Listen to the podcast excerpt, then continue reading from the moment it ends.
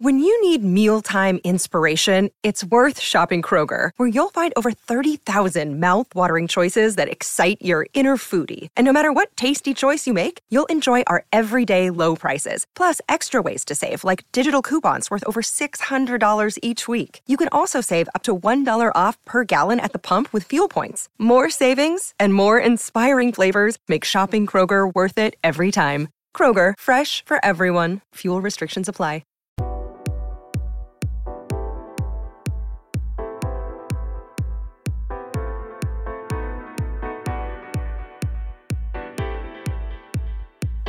Hello, uh, welcome to the next episode of the Challenger podcast. Last time we had this extra, extra long episode, of course, with all the extra content from uh, Cagliari, but this time uh, it's just a regular thing for events to talk about, for events to preview. Of course, as always, I'm joined by my friend Jakub, and um, I guess I would I would uh, like give you the option to choose where we're starting, but usually we just go down by the highest category, right? So I guess there's not really a choice there. Yeah, so let's go to Busan, where we had our 125 of the week, and it was Alexander Vukic lifting that title over Max Purcell in the final 6 4, 1 love, until Purcell had to retire with a foot injury. Second challenger title for Vukic, who reached the Seoul final just two weeks ago. It's had a very good run in Korea. Uh, he started by beating Lloyd Harris 7 6 6 3. Lloyd Harris has been incredibly unlucky this entire career. Yeah. Run uh, not getting a break with the draws a single time. But uh, yeah, uh, paid off for for here. Came to that first round, beat then Shimabukuro. Came back from a sit down against Eubanks to win 6 7 7 6 6 4. Eliminated Brandon Holt in the semis to then set up that final against Max Purcell. Up 26 spots, number 101. And he was tied on points with Galan, where I when I checked it, is he still yeah tied at 6-11 i don't know what the tiebreaker is for them. Is it like like pointed slams or something? Um yeah it's points at slams atp finals atp thousand events uh, counted together. Uh, i think galan is higher but you know it still doesn't matter because there's one more week before we get the official yeah.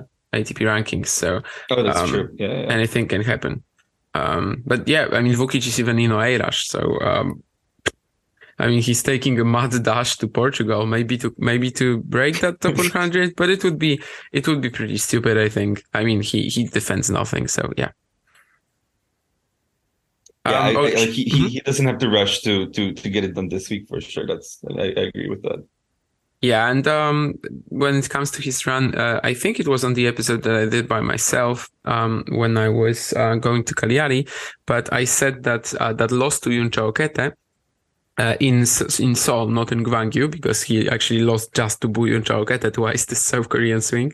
But that, that loss in the final to Yunchaokete is is the one that we're going to remember if Vukic doesn't break the top 100 this year. Uh, right now, uh, it just looks so certain that you know, uh, we're not going to have to think of that any anytime soon. Uh, that one against Eubanks, that win here, is the one that we're going to remember when when he does it actually, because he saved three match points, five six in the in the second set. Kind of on Eubanks, you know, missing two second serve returns. For the first serve return, you can't blame him, of course, but for for the second serve returns, then again, at like I think he set up one of these match points with a backhand return winner, so it wasn't like the whole game he was returning terribly. Uh, but but yeah, uh, Vukic uh, has. Um, basically a given for the top 100 at this point. I think it all started, of course, with uh, him putting in some good work at the end of 2022, uh, two challenger finals, a semi, um, a quarter final in uh, Sofia as well, the ATP 250. And, uh, you know, the guy did not win a match last year between the beginning of March Oh, sorry, he won one in, in at the French Open qualies, but then until the end of August, he was actually injured for three months as well. So, yeah, Vukic is just an absolute given to break the top 100 over the next couple of um, months, weeks, because he only defends the second round at Roland Garros qualies. So uh, I know he's not not at his best on clay, but there's going to be grass as well. There's going to be some early hardcourt events in July it's just impossible for him not to do it at this point, it seems. So um, we're, we can't really talk about it yet. Maybe we'll talk about it after Oeiras, which I really don't understand why he's playing. But um, yeah, it just looks like he's already locked this up. Yeah. Um, the the choice to come seems maybe a, a, a, bit rushed, or or maybe that was always the plan to. I mean, maybe needs try and, some time to. The point where know, he wanted to get started on the clay. Yeah, maybe but, want some some clay practice before Roland Garros qualies. Like that's really the only possibility because otherwise it just doesn't really make sense. Yeah, Eubanks also had like after after that Miami quarterfinals run. I don't really know what people at large sort of expected but for him to come to this Korean swing and go two quarterfinals, a semi, losses to Vukic twice, loses to Thompson. Is it like, do you feel disappointed at all by Eubanks and the fact that he didn't make a final or didn't make semis more often? Not really. I mean, these were some pretty decent quality yeah. events. Like maybe the depth of the field wasn't really there, but the the, the seeds were great. Uh, I mean, all of these had three top 100 players. All of them had Vukic. Well, uh, but Gwangju, but Busan and Seoul had Vukic going deep, who, you know, in a second is going to be a top 100 player and um, obviously has the quality to to match these guys. So yeah, I, I, think making the quarterfinals every single time, especially as it also included some tough matches along the way, right? I mean, this week he uh, almost lost to Polmans in the opening round in uh, was it uh, Seoul, I think, where he was 3-5 down to Shimizu in the third. Also playing Lloyd Harris in Gwangju. In Gwangju in general, you know, look at the draw that he had Harris, Holt, and Yunchaokete to make the semis. So yeah, I, I, personally, I am not disappointed at all. And uh, maybe even, you know, together with Miami, it, it makes so for some, you know, another solid point gain for him. Yeah, I, I agree. I'm not, I'm not disappointed at all. Maybe some people would expect him to come here and, and sweep. Uh, but no, like this, this, this, these were high quality events. Uh, and you know, I mean, semi two quarters, one loss to Thompson, two losses to Vukic was about to break the top 100. Like that's not bad at all in my mind. Definitely Winning some not. tough matches, losing some tough matches like here to Vukic.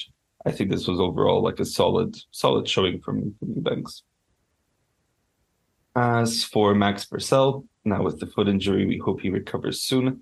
This was his 10th challenger final, back to back finals after Gwangju, his sixth challenger final in 2023 already. On this run, he beat Yuki Mochizuki 6 3 6 3 to Kao 6 2 6 4. Uchiyama in the quarters, Diallo in the semis, both 6 4 7 5. Did not drop a single set coming into that final where he unfortunately got injured but still jumps 22 spots, number 65 in the rankings, his new career high ranking. What did you make of Max Purcell before the injury this week?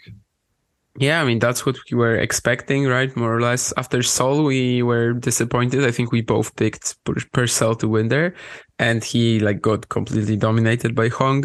Uh, maybe you would have liked the Thompson loss in the final at Gwangju to be more competitive. Of course, Busan, we didn't really get to see how this would have worked out. He was down early, like uh, love four, right? But then he um, picked up his game a little bit and was even back on serve before that fall came.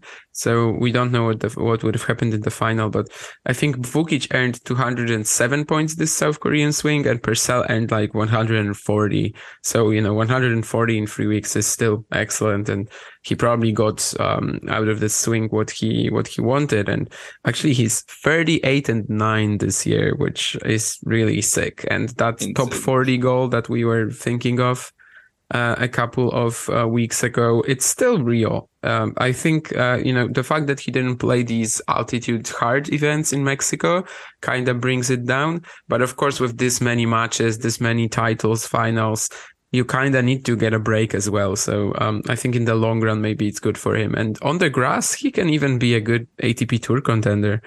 Um, you know, it's going to be so interesting to see him in all these Eastbourne. Um, Eastbourne Stuttgart is not even there, right? But like Hertogenbosch or whatever he plays on grass, uh, you know, some of some of these smaller events, I, I, I do wonder how he's going to do there because the the opportunity is there certainly with a game like this. Absolutely. Uh, really, really hope that he's back fully fit by grass. Ideally, I mean, missing the French Open is still like a pretty big financial hit for him as a as a newcomer to the ATP Tour, I, I guess. But uh, yeah, the the grass is definitely oh, key. Maybe he won't miss it, right? I mean, who knows? Back. Yeah, he could yeah. play the French Open. Like it, it is, it is possible that he can play the French like ankle injuries, I guess, are yeah, I mean, really, really random. A, a, lot of people have shown up to slams hobbled and just got that. Yeah, but like not even hobbled, right? Like ankle ankle twists. Uh, you know, sometimes you have Zverev who was out for six months and like still hasn't been back to his best. But sometimes you twist your ankle and then ten days later you can already play. So I guess you know only only Purcell's doctor knows. Yes. Let's talk about our semifinalists in Busan, starting with Diallo. He beat Jisung Nam 6 3 6 3. Yeon Seong Chung 7 6 7 6 took out my pick for the win. Jordan Thompson 6 3 7 5 as well. His first challenger semifinal this season after three quarterfinals. What did you make of young Gabriel Diallo here? Yeah, he's one of the guys who I guess um, could have done more this go this South Korean swing. So this Busan run is is definitely helpful. Um, then again, you know, he played Eubanks and Hijikata like in the first two rounds in Gwangju and Seoul, right? So yeah. um, it wasn't like the draws were easy for him either. Um, he, he, maybe he got some luck in the first round, but then you know, still beating beating Thompson. Uh, I actually thought after he he did that that maybe Purcell was also going to be in his range. It was decently close. Um, I I remember talking um, like pro- we probably talked about this here that um, you know Diallo is not defending anything in the first half of the year, so uh, he could even have like top 100 potential this year. Um, is it still doable? Maybe the damage has already like sort of been done because of course it's not going to be that easy to defend the uh, the challenger title that he had in Granby at the end of the year, then the final that he had, you know, just so many good results uh, near the end of the season. But um, you know, for now, I think even in June, he barely defends any points. So there's still a lot of potential there. And of course, we're still talking of a guy who hasn't even been on the tour for 12 months. So, um, yeah, uh, just that Busan, that Busan run saved his clay court, uh, saved his South Korean swing for sure. Even though it was not exactly his fault that he didn't go deep in Gwangju and um, Seoul. Yeah, yeah, I agree. Tough draws to start with, but when he got his opportunity, he showed up. Obviously, got a couple of wins after his belt, pulled off the win over Thompson, which I think was great. And yeah, kept kept it close with with Purcell there. Uh, he's up to 143 now in the live ranking, so he does break the top 150 most likely next week. Uh, still though, almost 200 points away from the top 100. So it's going to be it's going to take like a like a string of of some quite yeah. decent results from him, but it, it can definitely come. It's possible, and like in, in, you know, I just checked what he was doing last year, and he won an ITF in June, but then ba- basically didn't play until Granby. Uh, like so, you know, it, it's it. He just has one ITF title to defend until August, so it's still a possibility it's still not um, not something that can't happen, but he probably needs to do it before these points from late in 2022 start falling down. But anyway, of course, even if he can't break it this year, you know, he's a guy who potentially in the next couple of years can certainly have a chance. So for sure. Let's go to Brandon Holt, who actually had the same record as uh, Gabriel Diallo on the South Korean swing coming in. He was one and two losses to Donskoy and Eubanks with a win over Ilkel. This week, though, he starts with a 6-2-6 to win over Emilio Gomez, which definitely surprised me. Uh, then he took out Luke Saville in straight sets, uh, 6-3, 6-3, then lead 2, 6-4, 6-4. So some nice symmetry. Into his first challenger semifinal of his career at 24 years old. He lost that one to Vukic. What did you make of Holtz this week? Yeah, it kind of breaks down the start of, you know, um, Holt doing so well in Grand Slam qualifying and then the main draws, but not having any challenger run. This is, as you said, his first semi, which is pretty crazy. I'm assuming that, you know, most people who watched him at the Australian Open or the US Open would have thought that he's making challenger semifinals every week or something. But that's not the case. I, I don't know if it's the start of him doing this on a regular basis. Who knows? Um, you know, as you as you mentioned that that week to the um, the loss to Eubanks in Gwangju, he was just destroyed. And uh, I guess the draw wasn't that uh, tough here. You know, beating Gomez six to six two. I did not watch the match, so uh, but that doesn't seem like a like a normal result. I would say like something something was probably wrong with with the Ecuadorian, or you know maybe he just had a very um yeah, just very poor, uh, very poor day at the office. Definitely a moment to regret for Holt was that set point he had against Vukic in the uh, in the first set of the semifinal. Um, after that, it just kind of all went wrong for him from there. But yeah, first semi, so definitely some progress made. All right. Also to mention Yasutaka Uchiyama, who made the quarterfinals here as a qualifier. He made the semis as a qualifier in Seoul two weeks ago.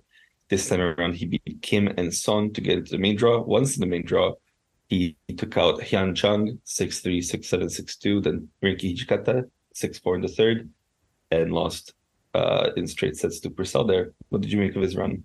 No, I mean, he was pretty insane these couple of weeks. Uh, not sure why he didn't play Gwangju, but uh, Busan and Seoul went, you know, just as good as as it as they could, I think, for Uchiyama, and um, certainly uh, also quite an improvement. You know, given how most of the year he has not done much at all. You know, maybe that one quarter final in India, but um, otherwise, it's it's been a bit of a struggle, and um, yeah, that that that really helps. And of course, the guy is one of these Asians we talk about who just uh, just in terms of their ball striking are absolutely excellent, and and some something seems to be uh, up with uh, all these guys from that part of the world, just having insane timing, and Uchiyama, of course, is one of them. All right. Anybody else you want to talk about in the singles of Busan? I know. I guess. I guess we should. You you just mentioned him, but you know, we had Hyun Chung win a set. Mm-hmm. Um, definitely excited to see, to see, to see what's gonna he what's what's he gonna do from here. And he um he mentioned uh, like in some interviews that he is definitely traveling overseas. That he's you know hopeful and that he feels healthy. So um yeah, let's see what let's see what he does from this. I I checked and if he filed for a protected ranking right after he went away uh, after Roland Garros Qualies 2020 then it would be like about 160-ish so basically it would get him into any challenger he wants. So um, yeah that's uh, that's something exciting to look forward uh, to when it comes to Hyun Chung playing overseas that's a, that's a, decent or into slam yeah. qualies if he wants. Yeah absolutely. Decent ranking. Yeah, over in the doubles, we had Evan King and Reese Stalder win one of their easiest titles ever. I think they beat Yan Seong Chung and Mark Polmans 10-8 in the first uh, match that they played. Tough match, but after that, a walkover from Hijikata and Tu. Then they beat Lee and Shin, uh, Korean wildcard 6-3, 6-3, and then they got a walkover from Purcell and Statham in the final. So one match, tough match. Beat some wildcards, two walkovers. There you go, 120 points, 125 points for King and Stalder. let's go over to Mauthausen, where you got your point this week. It has become like a tradition that you kick my ass in the Yeah, I get I get a point every time. week for like three or four weeks straight now. So yeah, definitely on fire there. Right, which is so frustrating because I, I wanted to pick Medjedovic. Once you had picked him, I felt like okay, like he, he's gonna see the guy. I, I have Dominic Thiem open to to get a point like back from you if he wins that event. Uh, but yeah, you you made the right call with the young Serb lifting the title in Mauthausen over Filip Misolic 6-2, 6-7, 6-4. Third challenger title, second one this season already. He was an absolute tank throughout the draw. Did not drop a set coming into the final, beating Gerg 6-1, 6-3, Richard 6-3, 6-1. The returning Denis Novak 7-5, 6-3, and Dominic Thiem 7-6, 6-2 up 49 spots to number 165 currently, which would be his new career high ranking. What did you make of Medjedovic this week? I mean, we've said it a billion times before. The the potential is insane. Uh, there are some very there are some glaring weaknesses but uh, in these like Mauthausen light altitude conditions, of course, it's just like 270 meters or something, but you can see it clearly. Like it's visibly um, faster play. Yeah. Yeah, it's visibly faster for sure. So, um, you know, some of these weaknesses that he has, like the lazy feet and um, you know, the, the maybe the rally tolerance, the shot selection, they don't really matter in in these conditions that much. Uh, there's also like his serve was enormous in some of these matches, especially the final. I think 18 aces, and um, yeah, just just very good conditions for him. But of course, if it was like a sea level event, he'd also be dangerous. then again, since Szekesfehérvár, since winning his second challenger title, he I think he only grabbed two wins in his next four events. So this really helps. Uh, probably should like keep him up inside like Grand Slam qualifying range after the summer, which you know, of course, last year that was his breakthrough part of the year. Uh, but um, you know, he's got the potential to earn more than these Ludenscheid points that he's gonna drop in June and like all the ITFs that he won. Uh, there's still a few good months of playing on clay, and um, there still could be a, a, breakthrough season for Hamad Medjedovic. And uh, in in a way, it already is better than his 2022 campaign. So. Yeah, fantastic run. Um, glad to get a point and glad to get a point on a promising youngster because that's that's always the, the best kind of point, I think. Yeah, I mean, like, look, when you think of some of the 250s that we have, like like Kitzbühel and Gstaad, where we have seen these sort of more random runs from from challenger guys, like I know Popshiva had the run in there. Misolic, oh, like, made the final and, last year. Hanfmann used to have runs in there. Yeah, yeah. So I like why not Medjedovic? I totally same. see Medjedovic having a, a run at one of those. That's precisely what uh, one of the friends of the show, John, um, texted me yesterday. he said that uh, you know when he thinks of Kitzbühel, Gstaad, Medjedovic, he could even see him winning the title there. And uh, yeah, I can't really Very disagree. With like John. Yeah, yeah, it's I I could definitely see that happening. Uh, right. As for Misolic, it was third challenger final, second one in three weeks after he won Roseto degli Abruzzi two. Um, this week, he started with the comeback from a set down against Mpetshi Perricard to win 6 2 in the third, then took out Marius Copil in straight sets. In the quarters, he beat Facundo Bagnis 3 6 6 4 6 1. In the semis, Sebastian Ofner 7 6 6 4. He is, however, down 12 spots, number 141, as he was defending the Zagreb title. And he did not manage to get all of those points back, but still took out a very sizable chunk, keeps himself sort of in, in, in contention to try and break the top 100 later this year, maybe. What did you make of Misolic this week in Mauthausen? Yeah, he would have to do it before the Kitzbühel points are, are down, probably, and provided that he doesn't defend them. Uh, but uh, maybe there's going to be a Medjedovic Misolic final there again. Uh, but uh, we also have to remember that uh, Misolic, after he um, played Tunis last year, so you know this week, the, the week that's coming, uh, he also was out for like a month and a half. So uh, it is possible for him to to gain more points. It is possible for him to play more clay events. And um, as I, I think was um, mentioning a couple of weeks ago when he won Roseto degli Abruzzi, um, the hardcourt season sort of made us forget about how good he can be. I think. Uh, but of course, since he's since he is back on clay, he's been just excellent and uh, a very good run too. I mean, this event was stacked um, Mpetshi Perricard in these conditions. Bagnis, Ofner, also really good players uh, in them. And um, yeah, he just had this one loss between Roseto degli Abruzzi and Mauthausen in Madrid, but that was, you know, he had to play a day after winning in Roseto degli Abruzzi in Madrid qualies. So um, still in excellent form, and and this week just proves that was definitely not the better player in the final, though. Somehow snuck the uh, you know somehow managed to snatch the second set and almost came back from five to down actually in the in the third, but over like the the course of the whole match, uh, definitely was the uh, you know constantly on the back foot. Yeah, let's talk about our semifinalists, starting with Dominic Thiem who did not drop more than six games uh, in his three wins, beating Ujvari, then Federico Delbonis and Dino Prizmic. Uh, lost in straight sets though to Hamad Medjedovic. What do you make, what did you make of this week for Dominic Thiem? Yeah, I thought he was for the most part pretty good, although um the the forehand improvements that most people tend to see in him or like saw in him the past few weeks, I couldn't really see that this week, I think still, of course, you know, there, there's plenty of uh, there's plenty of things that Dominic Thiem can execute well. B- besides that, and um, I think he was he was just constantly showing that well he he still has um, some enormous abilities, especially the the backhand the backhands down the line that he was sending were just insane. He kind of needs to play a bit of a different tennis, um, well, different brand of tennis right now when he can't really, you know, just rely on that forehand power hitting through all these guys. Um, and um, that's that's kind of it, you know, for now. As as long as that remains, he's gonna be a bit vulnerable. And uh, yeah, Medjedovic over Thiem was not as big an upset as um, as you'd think. Definitely not. Seemed like a 50-50 match to me, frankly.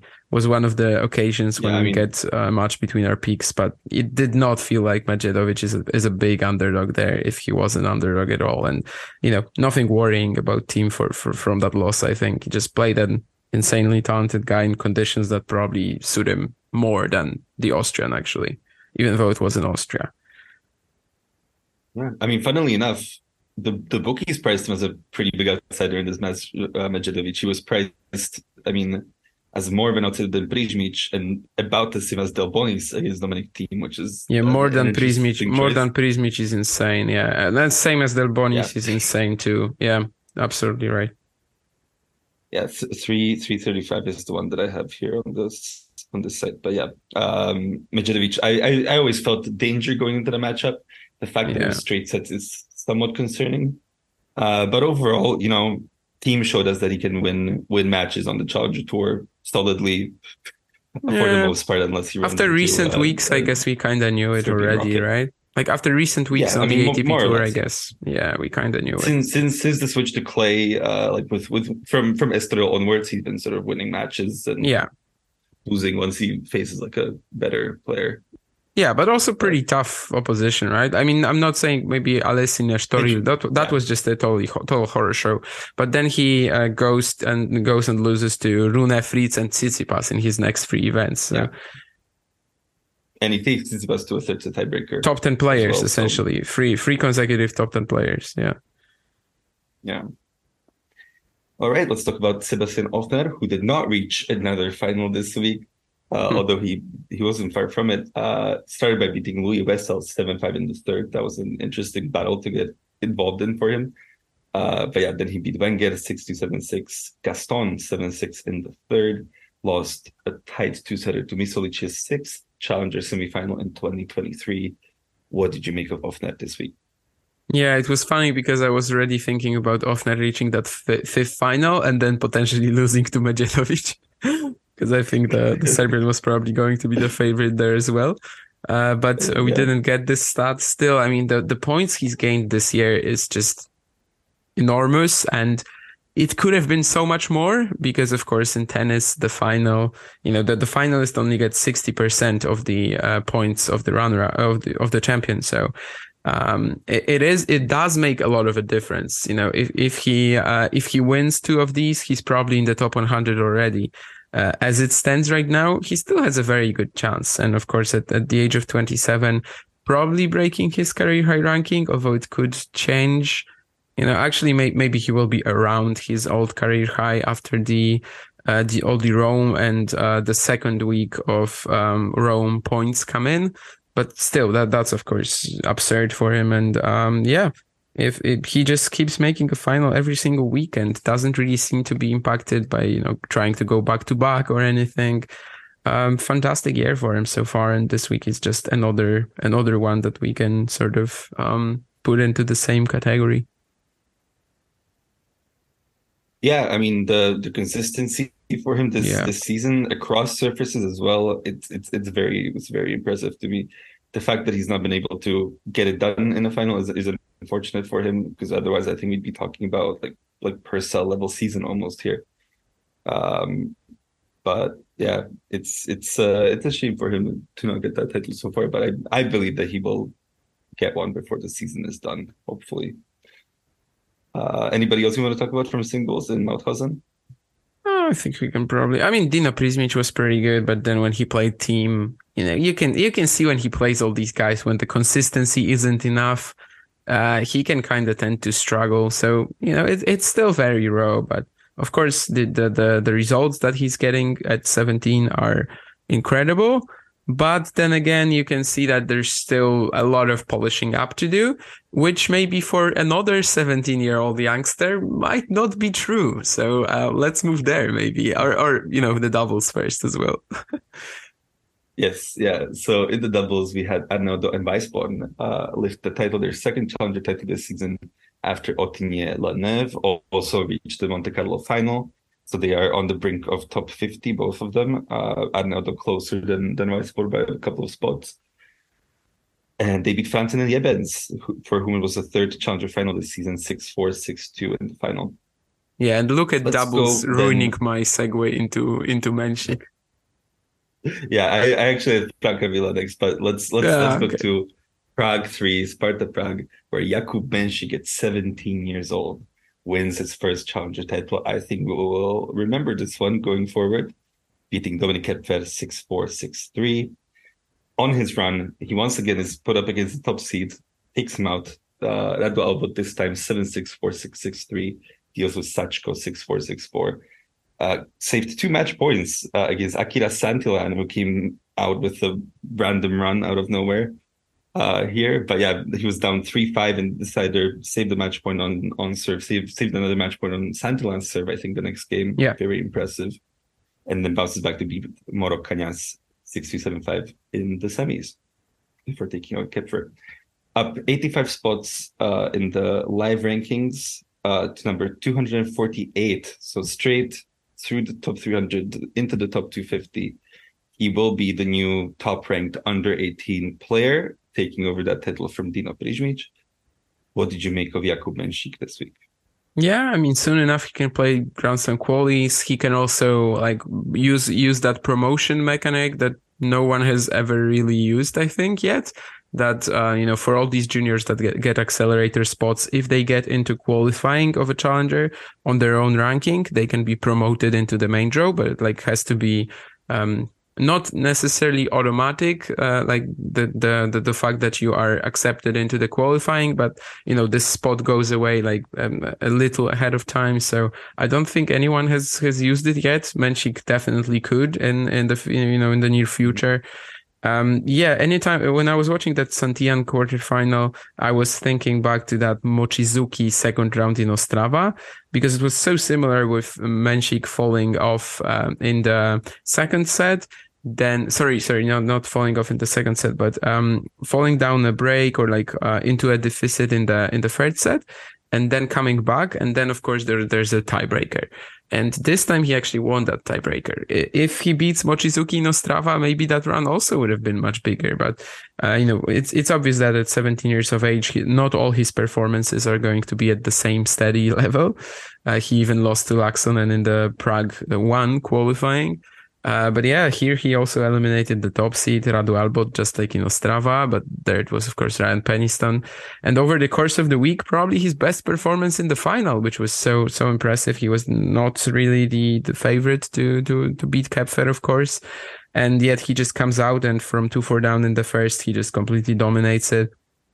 Of course, got that, uh, got that big serve, got that insane power of the ground as well. And uh, yeah, th- this guy actually looks like he is going to uh, do very well at the challenger level, and like has not not doesn't have that much to improve probably other than um, yeah, just just being able to produce his best tennis on or like close to his best tennis on every single uh, in every single match uh, on a week to week basis, on a daily basis. So far, he hasn't really maybe done that, but yeah, he fought through that one match that was not going exactly that well for him and was rewarded re- rewarded for it um, in in full. A bit of a choke from Santillan because most of the match he was just um, you know when he was playing with his slice, he was using that to set up his forehand, and then on the match point on serve, he just slices down the down the middle until Mensik finally uh, goes to the net and, and finishes it off with a volley. But um, definitely a, a, a, good experience for the youngster as well to progress in a match like this and yeah, then absolutely play his best in the semis and the final, which uh, also from a mental standpoint is uh, quite impressive too. Yeah, fun fun fact on Santillan that I just I, was just looking through his mm-hmm. results. He beat Hubert Hurkacz in the Trnava Challenger in 2016. Okay, I, thought, I did I not remember that uh, at all. No. Dominik Koepfer was was our finalist his eighth challenger final, three and five in those finals, his third challenger final already this season. I was not expecting him to to come through there. Uh, he started with um, a retirement after two games from Gastão Elias, then a retirement after one set from Evan Furness. He was coming into a match against Klein, who I thought was going to win that match for sure, but uh, mm. Came out on top 6 1 in the third. Uh, then takes out Kicker in the semis 6 4 6 3 big week for for Koepfer, currently up 15 spots, number 134 in the live rankings. What did you make of this week for the German? Yeah, um, the match with Klein, I was not sure that the Slovak would win. Frankly, like it just seemed like the winner of this match will win the title, though. Um, every other player in left in the draw was like unseeded and essentially a lot more random than these two, I would say. Uh, even though you know some of them, like Santillán was playing so well, Mensik was, uh, of course, Mensik, and um, yeah, uh, winning that certainly felt like it should give him the title. It looked like that in the semis. In the final, not really, but yeah, Mensik just had an insane performance. Of course, Koepfer, uh, since starting the year uh, with three losses, has also been quite insane. Uh, but um, yeah, weird run. Definitely the key match with uh, with Klein and getting through there. And he even could have gotten through it a lot easy, a lot easy, uh, you know, a lot more comfortably, right? Uh, he he was up in the second set as well. Klein made a short-lived comeback. Uh, but yeah, just another good run for Koepfer this year, which uh, sort of becomes like a, like the norm. All right, let's go into our semifinalists in Prague, starting with Moro Cañas, who beat Billy Harris 6 2 3 6 6 love. Svajda 6-4, 2-6, 6-4. Then dealt with Shintaro Mochizuki in straight sets to reach his first career challenger semifinal at 22 years old. What did you make of this week for Moro Cañas?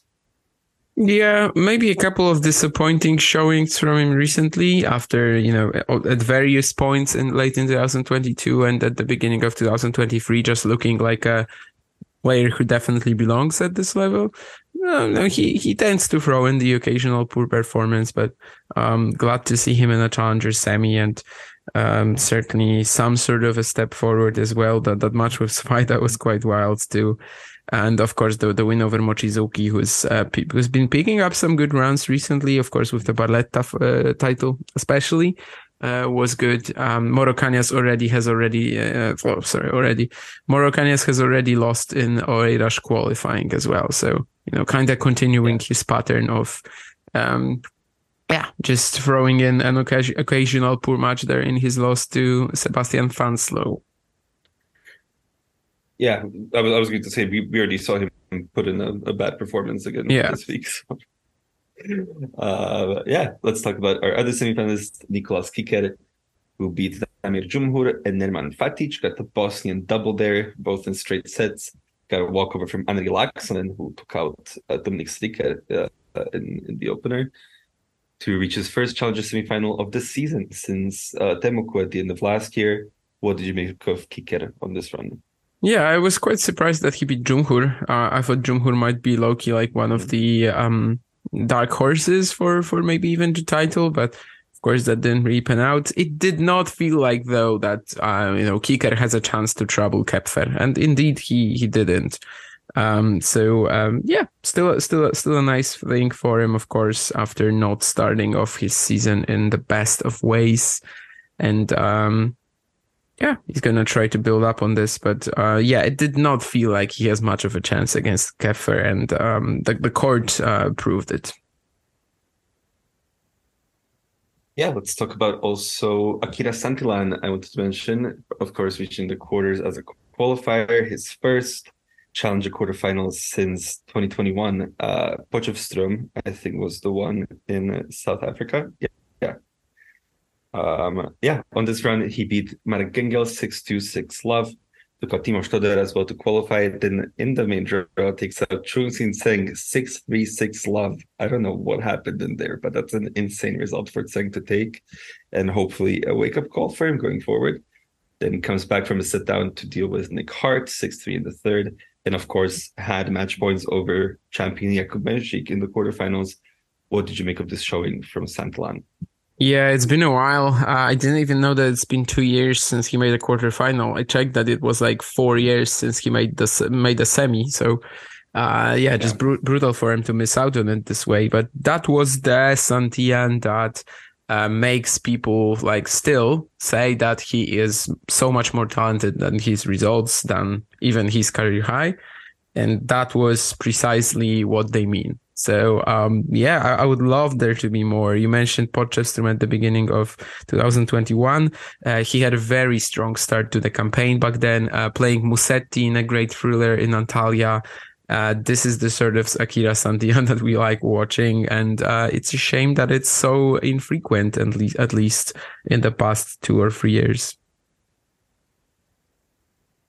Yeah, and over the doubles, we had Dan Added and Albano Olivetti strike once again, winning their 17th professional title together, their third challenger title already this season after Paul and Saint-Brieuc.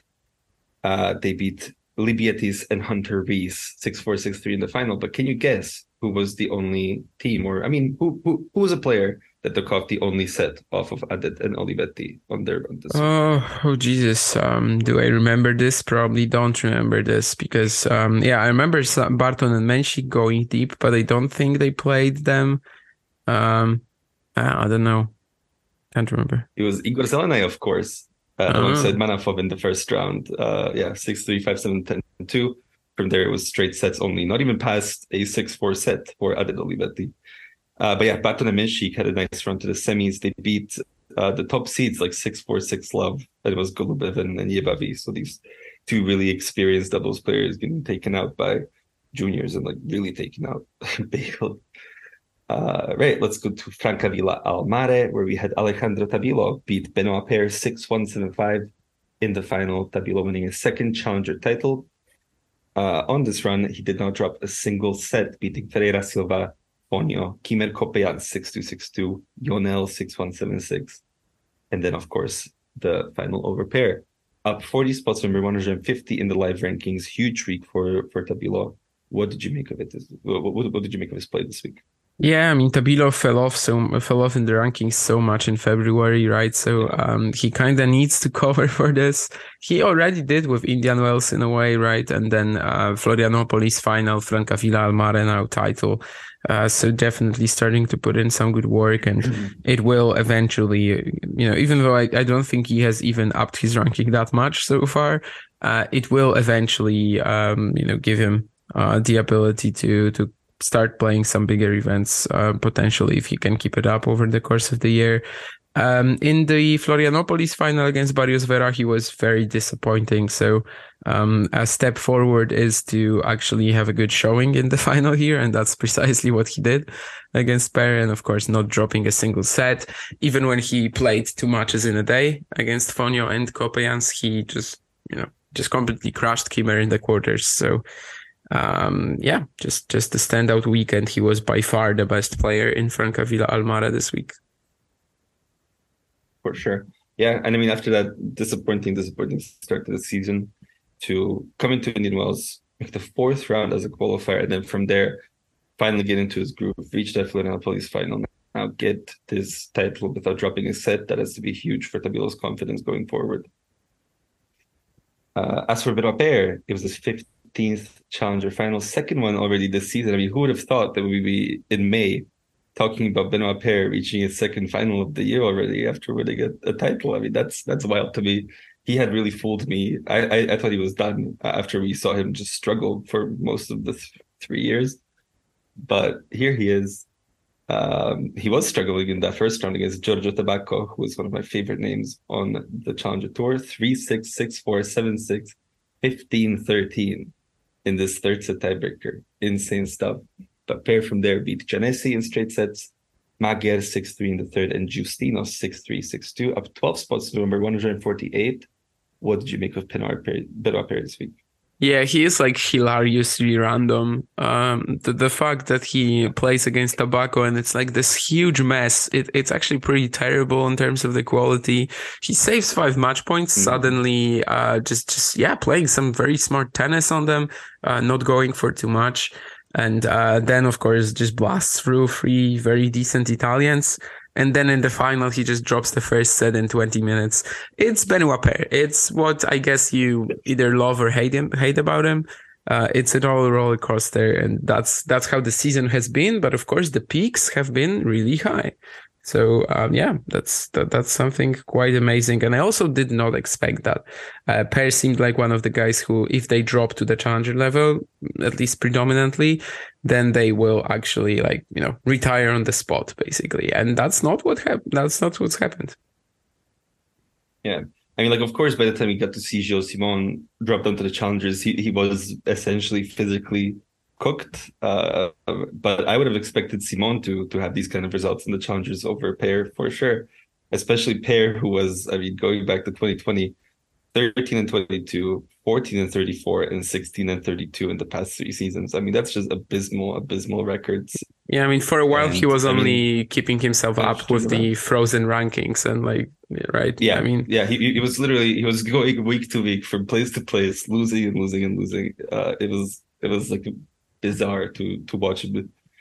Uh, but yeah, look at him go getting these challenger wins. He also, I mean, the fact that he loses his final uh, saves a bit of the controversy that happened with the with the FFT wildcard, where basically they had uh the it's it's like a weird thing that they do. They have like two different races, and like a, a person wins each race. So so like Arthur Fils won one, and then Hugo Gaston won the other one. However, mm-hmm. They announced it early, and had uh, Paire won this title, he would have actually finished above Gaston in that in that uh, race that they had. Uh, there was like a 27 point difference, and he only cut it by 10 this week. Uh, but yeah, Paire was not happy about that. I think he he like shared stuff on on social media about it. Um, the fact that they announced this wild card while he was still in play for it was a bit bizarre. But yeah, it's it's Paire. Everything that happens in the world of Benoit Paire is bizarre in some way or another. Let's move on to our semifinalists, starting with Lorenzo Giustino, uh, who beat Mikhail Kukushkin 7-5-6-1, came back from a sit-down against Kuzmanov 1-6-7-6-6-2, took out Rafael Collignon as well in the quarterfinals 7-6-6-2, his first challenger semifinal since Prague last year in May. Uh, so full full uh, 12 months, I think, with an additional week since his last semifinal. What did you make of Giustino this week? Somehow he has made three challenger quarterfinals this year already, though. Like other than this, yeah. I mean, he's he's been he's been like low key around more more, like more at the at the beginning of the year in the in the hard court season. But recently he has taken some very bad losses, um, especially yeah. mean that one to Ben Lock in Aix-en-Provence qualies. Um, so yeah, watching Giustino is also a journey these days. I think um, sometimes you're just gonna um, be uh, stuck with someone who like does not have anything in their game, and sometimes you have that great grinder with a pretty heavy topspin forehand that's really fun. Uh, this week was, of course, more of the latter. I was surprised with the week with the win over Collignon for sure, and uh, kind of thought that maybe he could even trouble Paire from there, but that did not happen. But as we as we said, Paire is just sometimes the top 100 players, sometimes out of the top 500. So you never really know. But uh, but yeah, I I am I was definitely surprised with this round from Giustino. Yeah, our other semifinalist was Nicolas David Ionel, who beat Nicolas Mejia, Eduardo Lavagno, both in straight sets, then took out Pirantes 6-2, 3-6, 6-3. His third challenger semifinal already since the start of April. Uh, he's been on this sort of low key, low key tear. Uh, and yeah, he is most likely going to break the top 200 next week as a 20 year old. What did you make of your this week and this whole sort of two month uh, run that he's had? Yeah, this one was less surprising because he clearly is like knocking on the doors. Of course, not a guy with the highest ceiling, but you know, he makes all of them, he makes all these challenger players just, yeah, play balls. I mean, he just, uh, he just forces them to um, to beat them uh, to beat him, and it's actually often quite tough. Um, if he didn't double fault on a set point, he also could have taken it to free with Tabilo. And yeah, it just looks like he will keep putting in these decent results and uh, you know potentially lose to like the first big play the, the first you know big quality player that he runs into. But that's not a bad thing in the world at all. And you know in all of these um, somewhat weaker challengers he can definitely be uh, efforts, and eventually, I think he will get that final. It's um, maybe a bit of a shame that he wasn't able to, yeah, just take that second set from six four up in the tiebreak, and the double fault on the set point was, of course, what killed him. But it it, it really isn't a, a flash in the pan. He has been putting in results like this over the past two or three months. Yeah, I mean it's it's it's very impressive to see this sort of consistency from him almost come out of nowhere. Of course, it's it's not every week. It's it's almost every every other week. Well, yeah, but like when he plays Misolic or Krutik, right, in the first yeah. round, that that's the, the these are the players we kind of expect him to lose to. But then when he runs into yeah Lavagno, Tirante, Mejia in a row, you kind of know he is going to have a very good chance at beating them. You just have to have um, a certain level of, um, yeah, a, cer- a, certain level of control over your game to defeat Ionel. You have to have some patience as well. And um, yeah, a lot of players at this level still don't really possess that. Yeah, I mean, there aren't signature wins. I think the best wins are probably, you know, Tirante, Agamenone, uh, Navone across these runs. Uh, but yeah, to be 20 years old and all of a sudden be able to sort of make semifinals consistently, that is huge for him. And I, I expect that he will get his first title before the year is out at the Challenger 50 Ooh. or or something. Uh, if if if he get if he schedules uh, for that sort of opportunity, I think he could definitely take a take a Challenger 50 at this point. Yeah. Um, where are we? Yeah. Uh, anybody else you want to talk about from the singles? Yeah, not really. In the doubles, it was Barrientos and Bejar winning their first title together after reaching the Buenos Aires 250 final earlier this year, uh, losing to Bolelli and Fognini. They beat Sander Arens and Petros Tsitsipas, who have played three events together, semi, semi, and now their first final together. They've been knocking on the door, but not quite being able to get it done together. But I think it's just a matter of time for that pairing. They seem they seem quite strong. Match of the week, upset of the week. Where would you like to start? Yeah, much of the week. Uh, I think in the poll that I put out on Twitter, uh, there's a very tight vote right now between um, Mensik Santillan and uh, Paire and Tabacco. I that's, personally, that's I have written down here. Well. Yeah, exactly. I, I think these are the two strongest ones. I personally have to vote for Paire versus Tabacco. It was pretty awful for the most part, but it was just so dramatic and so wild, so entertaining. Uh, 15-13 in the first set tiebreak. Mensik Santillan was probably the better match and had a lot of drama itself too. But yeah, I just have to vote for Paire versus Tabacco. It was it was an experience for sure. Yeah, Per Tabacco is like I, I, I would want to pick it. I'm going to pick Men- Mensik Santillan, but yeah, th- th- those were the the two standouts uh, this week for sure. Mensik Santillan, I I think was just I don't know for for Akira Santillan to have two match points over over Mensik, I, I, I think we'll sort of remember this match as a as a nice breakthrough. Of course, led to his first title and everything. So uh, should be a, a, memorable one going forward. Who are you going with for upset of the week? Because I kind of struggled a bit with this one. Yeah, it's not overly clear. Results. I agree. Um, from what I see, the, the highest results for the bookies are like Lavagno over De Jong and Svajda over Courtois. Neither maybe are extremely um, upset-ish, I would say, but uh, the, the you know the the score lines in them kind of make them out to be. So maybe I would just go for Lavagno over De Jong because yeah, four games, and I remember mentioning De Jong as one of the potential contenders to to go deep in this event. So you know maybe I I kind of have to go for uh, for the for Lavagno over De Jong then. I guess that makes sense yeah, I'm I'm going to match you on that one. I, I also picked Lavagno over De Jong. Lavagno, of course, and a name that we see quite a lot on the Challenger Tour, mostly in qualies. He's, he, he has been successful at qualifying. Uh, yeah, he's playing really well this this year. Actually, straight like, now. Yeah, exactly. Noticed, yeah. He's constantly making four, it uh, to the qualifying. yeah. He's constantly making it for qualifying and looking competitive in the main draw as well. But yeah, just uh, just being De Jong six love six four was uh pretty wild yeah, I, I, I did not expect it. I, I had not noticed this this uh, Lavagno form uh, until now. But yeah, in, in the qualies okay. beat uh, and Belivo, who has been on the struggle bus, and then you know coming in main draw beating De Jong coming off of a challenger final 11-4. I wasn't uh, yeah. expecting that for sure. All right, winners picks. Uh, hope I do this week. Uh, I, I I I need to get something this week. You're up by three now, or is it? I think it's three? four already. I think it's Is it four? 15 11 or something like that right now. Jesus, yeah. 15 11. Here we go. Let's start with Bordeaux, where the top seed is Jan Lennart Struff. Uh, he will face Matthias Borg or a qualifier. Then we have Corentin Moutet, the eighth seed, playing a qualifier. And then Benoit Paire or Dominic Thiem, which is the first round match in Bordeaux. So exciting. Uh, we have Adrian Mannarino here as well, fourth seed with a bye there. Will face Albert Ramos Viñolas or a qualifier. Thomas Martin Etcheverry plays Ilya Ivashka, and then Arthur Cazaux or Arthur Rinderknech. Mikael Ymer, the sixth seed, plays Hamad Medjedovic in with a special exempt.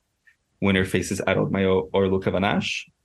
Richard Gasquet, third seed, will face Ryan Peniston or Thanasi Kokkinakis in his opener. Final section, Andy Murray, second seed, uh, plays Stan Wawrinka or a qualifier. I mean, Murray Wawrinka in the second round of a challenger would be insane. That would be, I, I'm, I'm so excited that happens. Also, we have Ugo Humbert and Arthur Fils in the first round here, which is also an, an incredible matchup. Winner will face Elias Ymer or a qualifier.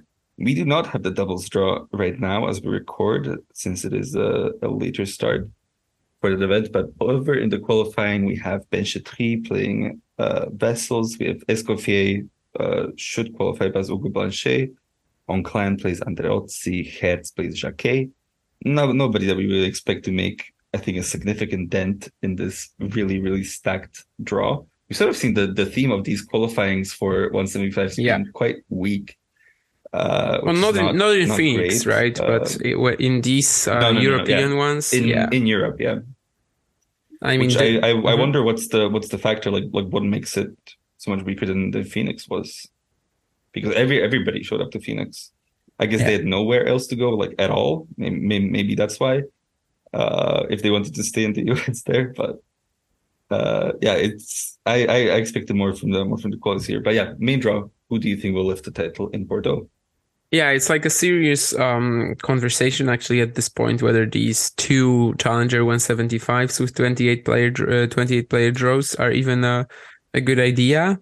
Uh, because yeah, the, the qualifying in uh, Bordeaux and especially in um, Turin is wild, and we're gonna get to the main draw in Turin, and that's already like insanely weak compared to Bordeaux as well. Uh, anyway, in You know Bordeaux, what I I would think, like to see for these 175s? Yeah. 48 player draws. Because I But- but think one of them. like, like- yeah, Like well, one. one of them, of course, not not not two Yeah. of them, but yeah, like sort of have have one 16 seats that that they get a bye to sort of incentivize hiring players to to get in there and they'll have to have like a fast turnaround if they lost second round or in a normal week third round if it's if it's already played through. Uh, and I think that that solves some of these issues because these 28 player draws, I'm I'm not into it. I don't know, like like they they are strong draws, but they have two of them and then have this weird qualifying behind it. It's a it's a bit of a bit of a weird choice. But Yeah. of course, I mean they're Mhm. experimenting with this stuff, and I'm glad that they're doing it in the first place. So yeah. And especially this week, there's just such a huge contrast in terms of the strength of the field between Bordeaux and Turin um, that it kind of makes Turin like, you know, somewhat laughable with with the fact that it's still 175 and and yet in. Bordeaux we have um, how many 14 top 100 players I think and in in Turin it's free and of course the qualifying then is even weaker. I don't know why the qualifyings are so weak. I don't really get it. Like I understand the chance that you're going to do well at this sort of an event is not really great for most players who are like, you know, regular challengers, challenger guys. But then again, I would still think that there would be enough guys who, yeah, are just willing to go there and, you know, play through the qualifying, which clearly is pretty weak, and then, you know, see what's going to happen. Like it could be a nice opportunity for them to, to play someone um, that they usually don't face. But, you know, for some reason, they haven't really been doing that. Uh, and uh, I mean, these, ju- ju- just Mhm. because a guy is, is like highly ranked in, in these in these events, it doesn't mean that they're not vulnerable. Like if, if you look at somebody like Corentin Moutet, yeah. Who has not been fully fit yet, that that would be a great first round for whichever qualifier comes out of there. generally why are you playing a challenger 175 as a top 100 player? Because you lost early in madrid and rome. Uh, so that or or indian wells. So that might mean that you're somewhat vulnerable. Uh, you know you're not going to pl- get players who are insanely in form of the main tour this year, the, the, here, here, right? I mean, you're you're mostly gonna get players who lost early there, so to an extent, at least, they are a bit fragile. Anyway, in terms of peaking, um, the the winners, I think these events are going to be among the toughest. I don't think I'm, I want to pick Andy Murray. Arthur Fils kind of sounds like a possibility to me. I don't hate the draw of Humbert, even though he's improved a lot on clay. But you know, is Fils also that great on clay? Not necessarily. Medjedovic playing Ymer, and uh, I'm not going for him back to back, but you know he could have a chance. That that section of the draw is also not that strong. Gasquet probably not. Mannarino, of course, is not really great on clay. Um, I picked Etcheverry in Aix-en-Provence, which did not pan out. But when I when I when I do see this draw at the moment, I kind of want to repeat this. Uh, Struff, of course, fantastic run in Madrid. Um, just we're gonna have to see if he can repeat this at some you know conditions that are not as well. I guess he already showed it in Monte Carlo, but I, I guess what I'm saying is that I don't expect this sort of consistency from him it's still very much going to be the best year of his career, probably like it is already. But um, I'm not sure if I expect this sort of you know consistency where I can pick him for a title every single week or something. You know, he lost to Richard in Munich, for example, right between Monte yeah. Carlo and, uh, and Madrid. Even though for most of the year, Jan Struff has actually been insanely consistent. Um, but yeah, anyway, um, I was kind of just thinking of Fils and Etcheverry, I suppose. I, I talked myself into picking Etcheverry. Uh, would uh, be a bit scared of Cazaux Rinderknech, but uh, then again, the quarter, other than this, is pretty weak. Like, it's not weak, of course, these are big names, but this mm. is kind of what we mentioned, right? That most of these players are struggling in some way, and that's why they are here. Either they don't like clay and they just need something to play, um, before Roland Garros, or yeah, they, they just lost early and they need some match practice.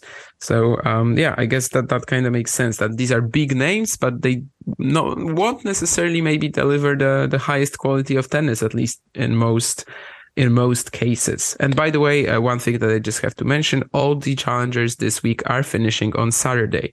I suppose uh, in order to give the players more time to go to Paris for Roland Garros qualies. I guess that's the that's the idea. All right, good to know. Uh, but yeah, Etcheverry is a good pick. Uh, I I think the fact that he plays Ivashka, who has been an absolute struggle bus, uh, especially on clay, is is a great sign for him. It's it's you know it's it's nice first round, which is as much as you can really ask for in this draw because usually second round or by the quarters you will have somebody that you don't feel that confident uh, in the in your player beating. Um, like in this case, Etcheverry against Cazaux and is it will be a tough matchup, but it's it's a good pick. I will not be matching you on it, of course. I will be going with Jan-Lennard Struff. Um, has has a bye already into the second round. Second round Borg or qualifier. Qualifying is not that strong. Then Moutet is a weak seed. Then you have Thiem or Paire. And I think from what Thiem showed last week, what Paire has shown his like inconsistency wise, I think Struff is is set up well to to go deep here once again. Yeah, Struff at a very semi looks very possible. Maybe we get that could, uh, could battle between sure. our peaks again. Let's go over to Turin, which is, as you said, a much weaker event. Almost the entire field are, are alternates. I yeah. I don't think I've seen this before, but like almost every single player, including some seeds, it's only really possible in, in these events, right? When um, yeah, so many players pull out because they, they actually have to stay in Rome or they just went deep enough in Rome that they don't feel like they can play this. And yeah, uh, we've seen Phoenix with like, I don't know, eight alternates a couple of years ago or something like that. But this is definitely unprecedented. Yeah, so let's start with Sebastian Baez as a top seed. He has a bye and will then play Riccardo Bonadio or Gabriele Piraino. Also in a section, Taro Daniel plays Gijs Brouwer, winner facing Thiago Seyboth or Francisco Passaro. Juan Manuel Cerundolo is the fourth seed. He will play Tomasz Machac or Andrea Collarini.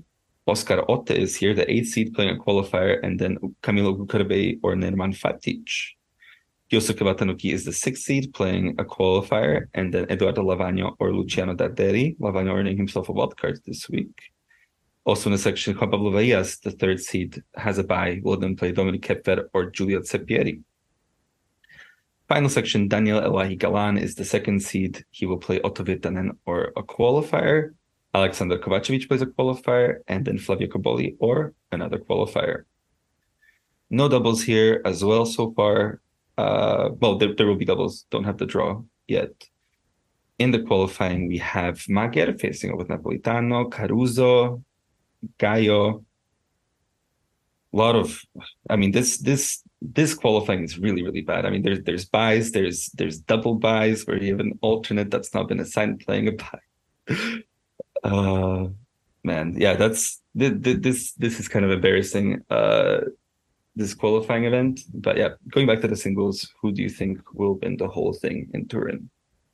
Yeah, uh, essentially for for Bordeaux, uh, the lowest ranked alternate was uh, for Bordeaux qualifying. I mean, was Guillermo Duran, and uh, like that was just one spot that was maybe not not that doesn't necessarily like make sense in a in, in a challenger qualifying you know uh, Jurgen Briand was also an alternate with a ranking of 436 but that actually happens but in Turin yeah we've had byes uh, we've had uh, Andrei Golubev playing qualifying which was quite insane and um, uh, yeah uh, I mean, of course, the guy is not really playing singles anymore.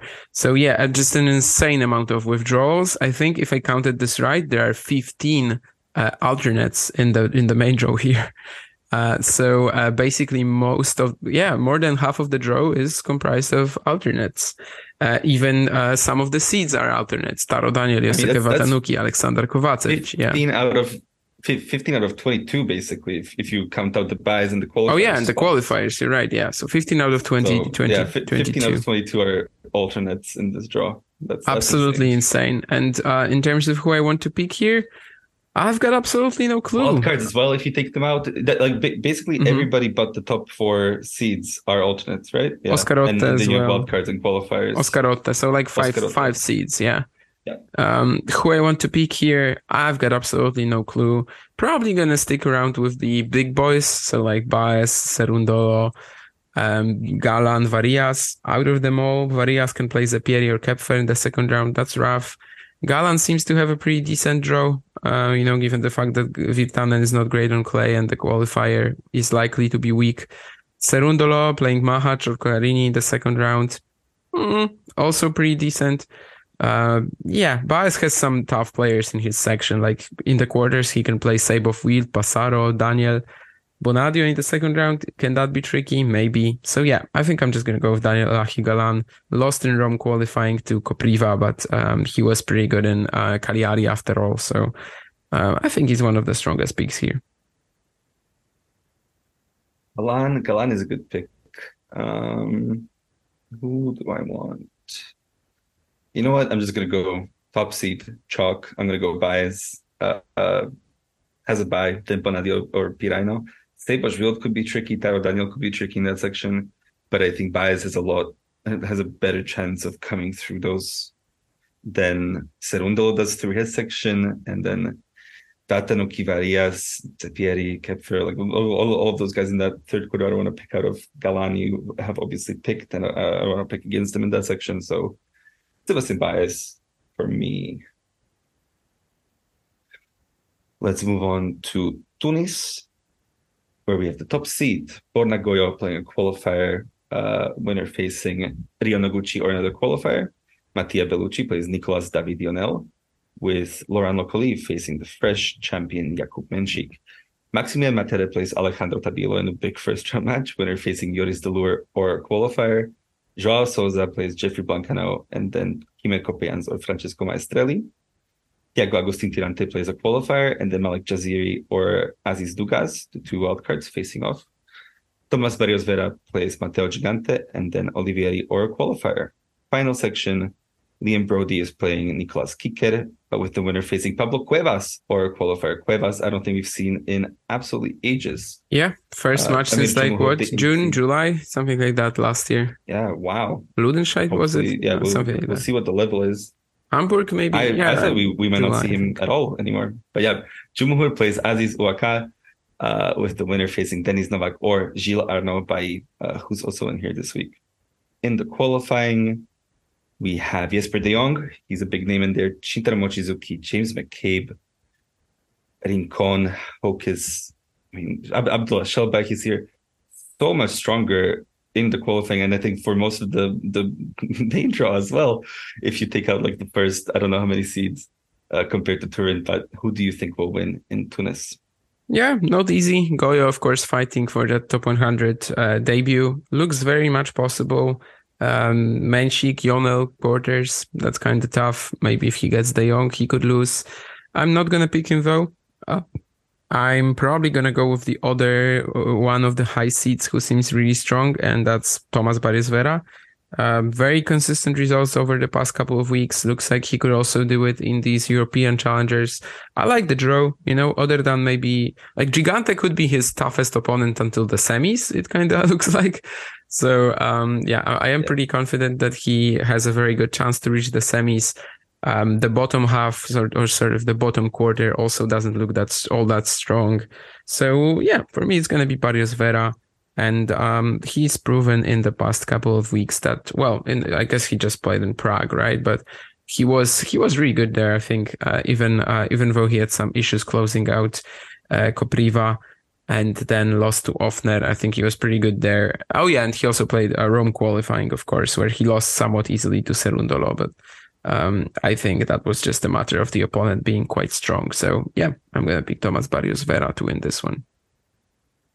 I imagine you on that one. It is an easy okay. section uh, compared to every, every, everywhere else. Like yeah. everywhere else is it's like much bigger traps in its way than Barrios Vera to the semis here. And then once you're in the semis, anything can happen.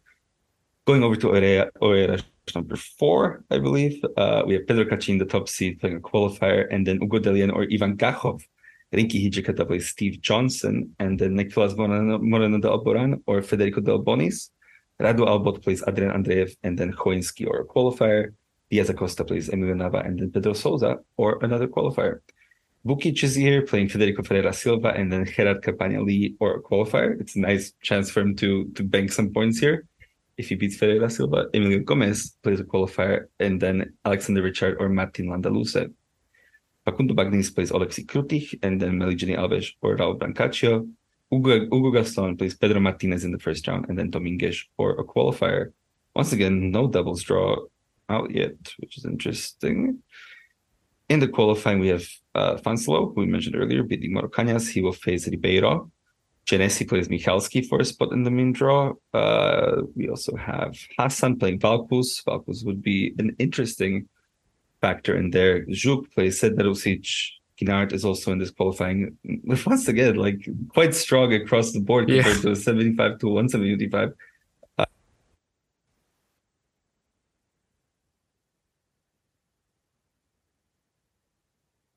Uh, who are you picking for the title? Um, yeah, it's, it's really insane how strong these events are, and that's why I think more players should have gone to Oeiras or I mean should have gone to Turin or Bordeaux just to play qualifying, because you get like seven points for even play for even winning the qualifying, right? And then just the amount of points that you can earn with some one big win is, is huge for a win. Yeah. so what the hell? I mean, why not try right? I mean it's not like these events are every every other week but well right now they are every other week but then you're not gonna get another one until Phoenix. Um, yeah i'm so excited about the qualifying here as well today. Like ribeiro uh, playing in europe getting a good win over Hardt. Uh, of course, Michalski and Zhuk here. Valkusz, as you as you said, Zhuk played Serdarusic just a couple of weeks ago and, and won, so maybe he can qualify again. Um, yeah, when it comes to picking here, Cachin has been catching up some. I actually didn't even mean to do that, uh, but but I, I, wanted to say that Cachin is uh, catching some form, uh, but um, that's that wasn't even intended. Uh, but yeah, he could. He is a very solid pick here. I think. Of course, Dellien round two, Gakhov round two. That's not that's not great. Um, that could be troubling. Diaz Acosta, I think last time we saw him, uh, did, was that when he won that Sarasota or, um, sorry, Savannah event, right? Uh, I always mix up yeah. the, the challengers at the same um, geographical region, as you know. So so he could be an, a possibility here as well. Pedro Sousa playing his last event, this time his last event. Uh, maybe he can pull off another good run. Yeah, Vukic, I don't think I want to pick. Martinez Gaston, that's really rough. So I guess I kind of have to go for the top half because in the bottom there's just um, I think most of the contenders are a little weaker. Now, just the question for me is: Is, is do I want to pick Diaz Acosta or Cachin? Cachin will be boring, right? And I have this lead, so yeah, let's go Diaz Acosta. All right, I am going with uh, Mate Valkusz out of qualifying. Don't really love, yeah. Cachin plays plays Dellien uh, in the second round potentially. Albot, I don't trust uh, Diaz Acosta maybe, but like as you said, Pedro Sousa is playing his last event. We we could see him. I mean, he's going to give it absolutely everything yeah. he has left in the tank. I'm afraid of this. I'm afraid of this. Yeah, uh, to beat him there. Yeah, third section, don't love anybody in there. Fourth section, Gaston is in like middling form. I don't know about it. So yeah, Mate Valkusz for me. Hero call out of out of qualifying to end. That's good. Show. I mean, that's uh, that's a very sound, interesting strategy to try to gain try to gain points. Um, maybe, maybe I, should... I, I picked two top seeds with buys, so I feel like uh, I need to uh, compensate okay. a little bit. Okay, yeah, uh, that that yeah. makes a lot of sense. Uh, but anyway, um, thanks guys for listening this week, uh, especially if you stayed until the end. And we're going to be back to talk about Bordeaux, Turin, um, Oeiras and Tunis. Uh, Turin and Tunis kind of lost me there because it was like the same basically. And we also uh, will probably talk about Roland Garros qualifying next time. So um, make sure to tune in for that as well. And um, even though the finals will be on Saturday, the, the episode I think will come out on Monday as usual. I don't know. That's probably when we'll get the Roland Garros qualifying draw on Sunday. I mean, so yeah, thanks again.